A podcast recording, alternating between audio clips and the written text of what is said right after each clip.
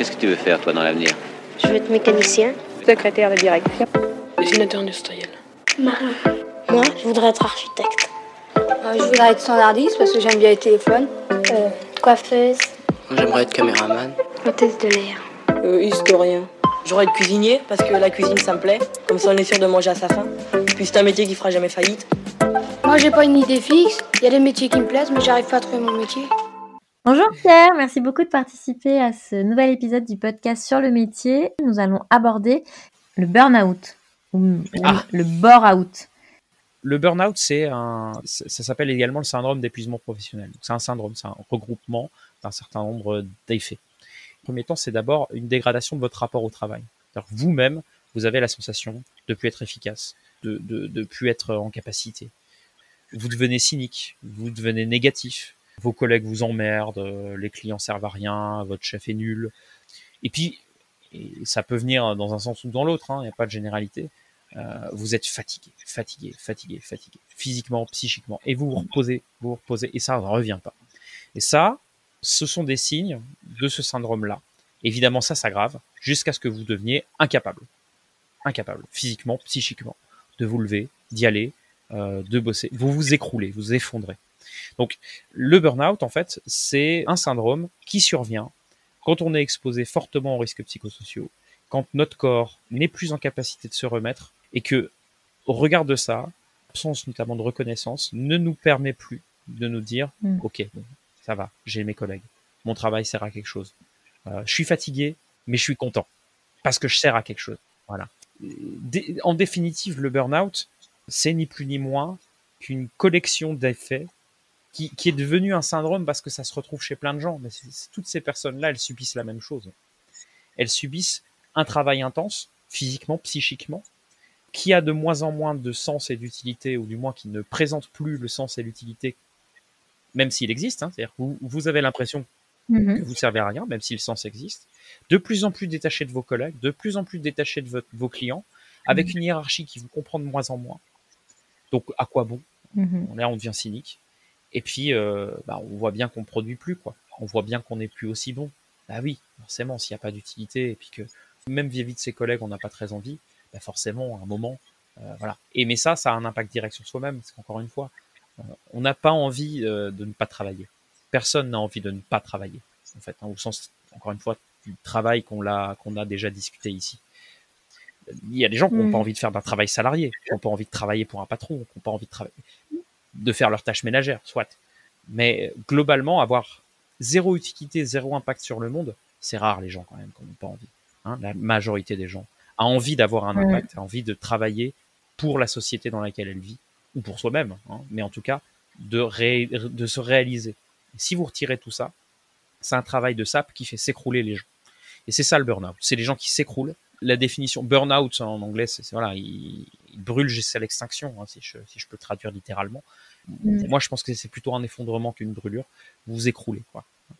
Et puis le, le bore-out, c'est plus ou moins la même chose. C'est-à-dire que votre, votre fatigue psychique et physique, elle vient pas d'une intensité importante du- dans le travail, elle vient d'un- d'une absence de sollicitation. C'est-à-dire que vous n'avez plus euh, de mobilisation de vos compétences ou de votre corps.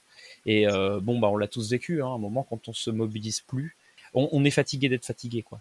Signe, ce serait quoi? On s'ennuie tous les jours euh, Tout est source de distraction? Alors, Il n'y a, plus de challenge? Ce serait quoi les signes pour le burn-out? Burn-out, tu Dans le dirais, signe du burn-out, on retrouve cette, exposition extrême au stress chronique qui a un impact physique et Mhm. psychique. Et puis, euh, à Mhm. côté de ça, cette absence de reconnaissance et d'utilité qui va saper tout le reste. Dans le burn-out, vous n'avez pas cette composante de stress chronique. Vous ne l'avez Mhm. Voilà. À l'inverse, vous n'avez plus de développement de vos capacités, de, vos, de, vos, euh, de votre habileté. Euh, donc, vous ne vous enrichissez plus au travail psychiquement, physiquement. Vous ne mobilisez plus votre force physique, votre force cognitive. Et alors, en- en revanche, comme vous ne faites rien, là, votre utilité, elle est euh, au 36e dessous.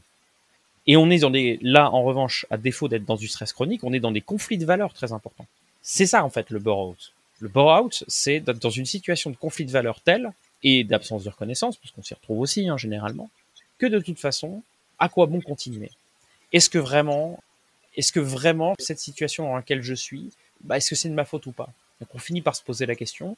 J'y suis pour quelque chose. Je pourrais quand même euh, essayer de me trouver d'autres tâches. Ben non, mais je suis découragé. Et puis, ou, empêcher. Empêcher. Les gens sont empêchés, hein, qui sont placards. Et donc, on retrouve dans le bore-out, ce qu'on retrouve dans le burn-out, la dévalorisation et le sentiment d'inutilité. Mais là, vous n'avez plus l'épuisement euh, psychique et physique. Vous avez euh, à la place une absence complète de développement de vos compétences et de votre développement de vous-même. Vous n'avez plus du tout d'émancipation, plus, plus, du tout d'enrichissement, plus du tout de progression. Vous vous voyez stagner. Et euh, bah, forcément, ça a des impacts physiologiques et psychologiques importants. Et c'est encore une fois un syndrome, alors qui est beaucoup moins connu, c'est vrai, peut-être moins caractérisé également, mais qui est encore une fois la conséquence du même type d'organisation du travail. C'est-à-dire qu'au lieu de vous intensifier, bah, on vous a mis dans une petite case un peu placard, où euh, finalement c'est un peu pareil. Ce qu'on peut retrouver en point commun, et qui est encore une fois central, c'est que dans un cas comme dans l'autre, vous le subissez. C'est-à-dire qu'on ne vous a pas demandé, ou alors on vous a pas laissé le choix. Et le, burn-out, il y a des gens qui y vont tête la première. Hein. Les gens, ils, se plongent dedans et ils pourraient s'arrêter. Ils pourraient juguler leur charge de travail. Sauf que comme ils sont seuls, qui n'ont pas de collectif de travail, qui n'a pas de régulation de leur charge ou une mauvaise régulation de la charge de travail, et comme de toute manière euh, ils sont pilotés par indicateur et que bah, cet indicateur-là, il suit pas, euh, ou il ne peut pas suivre une charge de travail individuelle correctement, bah vous vous retrouvez avec des gens qui prennent trop de travail parce qu'ils peuvent, et puis ça les enthousiasme en plus. Hein. Bah, les gens ils sont ils sont ravis, ils sont euh, ils sentent vivre jusqu'à ce que euh, parce qu'ils n'ont pas écouté leur corps euh, pendant des mois, des années, bah, ils s'écroulent. Alors j'ai passé un, une archive qui est extrait du film documentaire Ils ne mouraient pas tous, mais tous étaient frappés de Marc-Antoine Roudil et de Sophie Bruno. Ça date de 2006 et on va donc entendre euh, le témoignage d'une personne qui semble avoir vécu un burn-out. Justement, mes deux agences sont classées quatrième de la région parisienne. Et alors après, vous me mettez, ceci ne s'obtient pas sans subir une pression psychologique importante. Alors racontez-nous. Dans l'entreprise, ils ont mis en place il y a quelques années un système euh, que je trouve super génial, mais démoniaque. Hum. Ils ont taylorisé, je ne sais pas si c'est bien français, si, ça, ça va Bon, ben ça va. Ils ont, donc euh, décomposé toute action commerciale par un standard. D'accord. Donc, exemple, recevoir un client, ça prend trois minutes euh, pour lui dire bonjour. Et peu à peu, avec le temps, les standards se sont diminués. Donc, les chiffres augmentent en termes de demande de résultats. Au lieu de faire 5 euh, contrats au moment de 6, au moment de 7, au moment de 8, enfin au moment de Mais ça, ça a progressé euh, petit à petit. Insidieusement tous les ans. On, vous faisait des réunions pour vous dire, bon maintenant, vous deviez recevoir tant de clients par mois. C'est beaucoup plus subtil. On me demande de proposer mes objectifs. Avec un tableau de bord, attention, l'objectif n'est pas atteint. Oh, c'était pas dit comme ça, c'était marqué moins temps ou plus temps. Ah d'accord. Mhm. Généralement, j'étais en plus, j'aime pas être en moins. Et donc, vous avez craqué Ah bah j'ai craqué, j'ai pété les plans. Alors, quels ont été les premiers signes cliniques que vous avez Comment est-ce que vous avez Ah bah j'ai craqué. Alors, dites-moi. J'ai chialé, j'ai ah, Au boulot, à la maison Au boulot. Et là, vous avez été arrêté apparemment. Alors, j'étais arrêté un paquet de temps. Euh, en décembre, en janvier, et puis je suis toujours en arrêt de travail. Ah d'accord, toujours en arrêt. Alors t'en penses quoi de, cette archive? La reconnaissance n'y est pas. Euh, l'efficacité, euh, elle peut y être, mais elle finit par disparaître parce que bah, on se fatigue, on se surfatigue. Et c'est là qu'on part d'une situation qui est, on va dire, pour utiliser un anglicisme, un challenge, qui est une situation vraiment enthousiasmante, à une situation qui est, qui est aux antipodes là où la responsabilité de l'employeur est posée, c'est que cette évaluation des risques professionnels, des risques psychosociaux et notamment de la charge de travail, c'est son obligation. Et donc, l'organisation du travail doit mettre en place des garde-fous qui doivent prévenir la survenue du burn-out ou du bore-out. Voilà. Donc ça, c'est, je, je raisonne en obligation légale, mais ça tombe sous le sens. C'est-à-dire que euh, c'est pas au travailleur qui est en lien de subordination de positionner ce qui est tenable pour lui, ce qui n'est pas tenable pour lui, tout seul. Il doit pouvoir en discuter, il doit pouvoir l'évaluer, il doit pouvoir avoir une réponse. Oui, parce que ce que tu dis, euh, ça fait écho à tous les articles qu'on peut voir dans la presse, prévenir le burn-out, prévenir le bore-out, euh, nos clés pour euh, les anticiper et les comprendre. En fait, ce que tu dis, c'est que bah non, c'est pas à la charge du salarié de faire ça. C'est à la charge des dirigeants, justement, d'identifier les risques psychosociaux pour éviter comme conséquence le burn-out, le bar-out, qui sont des syndromes d'épuisement professionnel, entre autres. Alors oui, c'est ce qui est important, c'est que ça ne peut pas être qu'à la charge du travailleur. Le travailleur est en lien de subordination. Par conséquent, l'obligation légale, elle est du côté de l'employeur. Et surtout, le travailleur seul n'a pas toutes les clés. Mais l'employeur seul non plus. Donc ça doit être un travail, un moment de délibération, de discussion autour du travail. Et euh, bah, le lien de subordination, il facilite pas ça.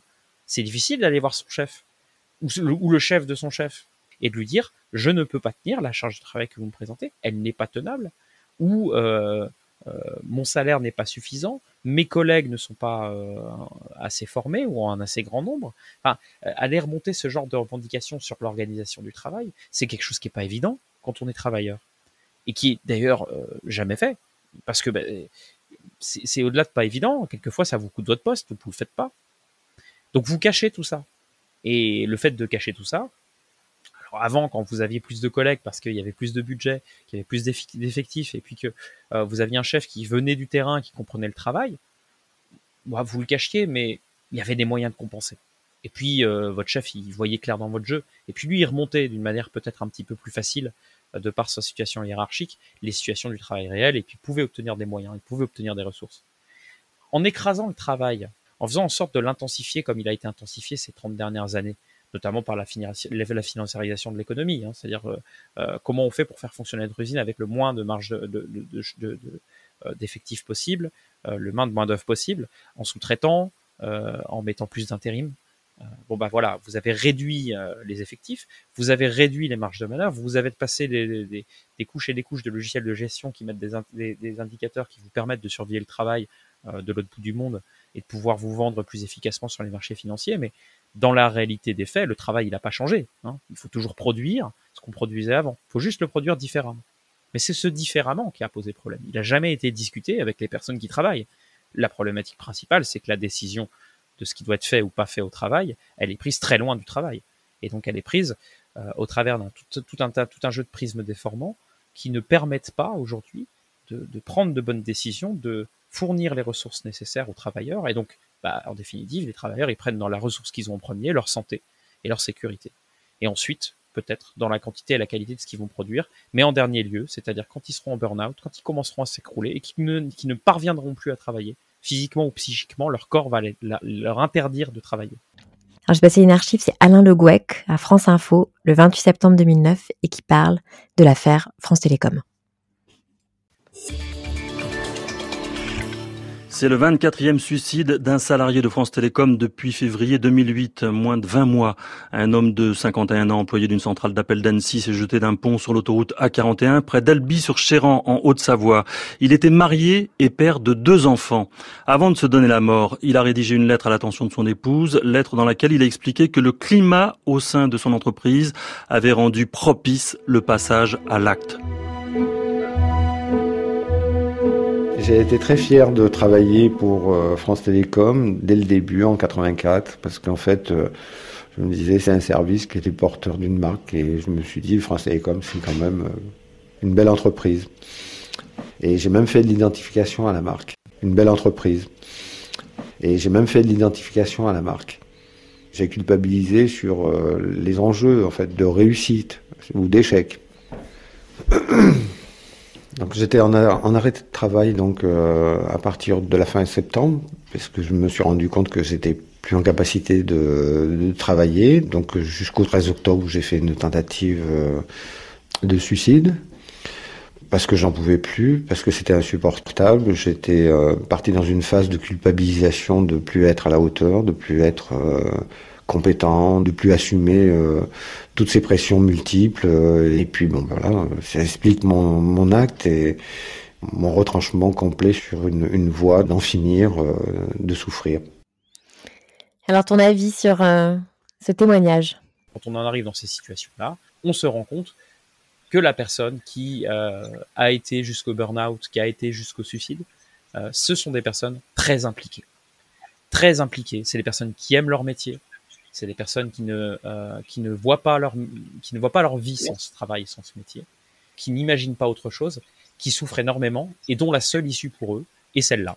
C'est évidemment dramatique.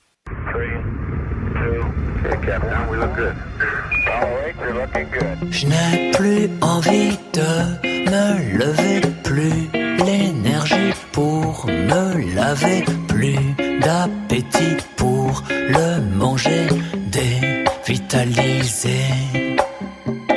Comme un colis lourd à porter, je traîne mon corps, je traîne mes pieds. Dites-moi, docteur, qu'ai-je contracté? Toi, je m'inquiétais. Sous quelle étoile suis-je né pour être sans cesse à osciller, à voir l'humeur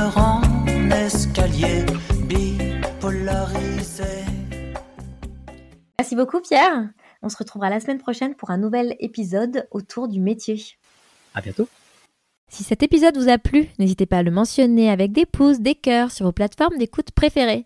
Et pour suivre les coulisses du podcast, rendez-vous sur le compte Instagram sur le métier podcast ou sur le site internet sur le métier.com. Je vous donne rendez-vous la semaine prochaine pour un nouvel épisode. À bientôt! Qu'est-ce que tu veux faire, toi, dans l'avenir? Je veux être mécanicien. Secrétaire de direction. Dessinateur industriel. Marin. Moi, je voudrais être architecte. Euh, je voudrais être standardiste parce que j'aime bien les téléphones. Euh, coiffeuse. J'aimerais être caméraman. Hôtesse de l'air. Euh, historien. J'aurais être cuisinier parce que la cuisine ça me plaît. Comme ça on est sûr de manger à sa faim. Puis c'est un métier qui fera jamais faillite. Moi, j'ai pas une idée fixe. Il y a des métiers qui me plaisent, mais j'arrive pas à trouver mon métier.